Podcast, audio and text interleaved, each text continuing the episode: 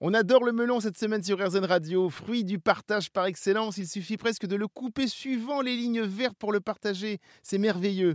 Il arrive que parfois on taille un peu trop large et que l'on laisse quelques parures du melon juste avant le verre. Il est indispensable de les récupérer. Ce serait dommage de les laisser et de les jeter. À Piolinck, l'une des patries du melon charentais dans le Vaucluse, le chef Cyril Bascop du restaurant Au Comptoir a quelques astuces à vous proposer pour les utiliser.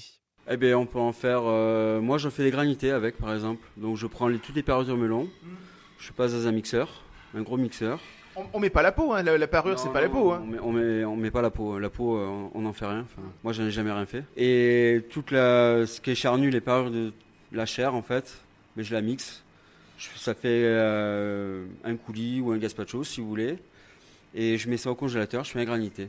Après, on peut très bien faire aussi un petit coup, un petit gazpacho de melon aussi, pour pas perdre les parures justement. Pour euh, Comment vous le faites, vous, le gazpacho de melon, par exemple? Donc, on va prendre les parures et qu'est-ce qu'on qu'est-ce qu'on va mettre avec? La même chose, on, on mixe. On mixe toujours le melon, on rajoute un peu de sucre, parce qu'il y a toujours des melons plus ou moins sucrés, en fonction, et aussi en fonction des, des goûts des gens aussi. Et euh, tout simplement. On va mettre quoi? Un petit peu d'huile d'olive aussi, ça marche? On va mettre un peu d'olive, on va mettre un... comme, comme pour un gazpacho de tomate, on va non. mettre de l'ail et de, l'oignon forcément, on pourrait, oui, ça, c'est sympa, parce qu'on est dans le sud, on on n'a que de l'huile d'olive, euh, ça c'est c'est normal, quoi. Mais on pourrait, bien sûr, oui. Mais après, tout simplement, le, le garder naturel, le melon, c'est ça qui est bien aussi. On peut rajouter des épices aussi. Qu'est-ce qui se marie bien avec le melon en épices? Bah, L'anis, la badiane, euh, la cannelle aussi, ça peut aller très bien. Des choses simples, la vanille, et puis voilà. Quelques épices, un peu de beurre et l'on ne jette plus les parures du melon et l'on se régale à nouveau. À très vite.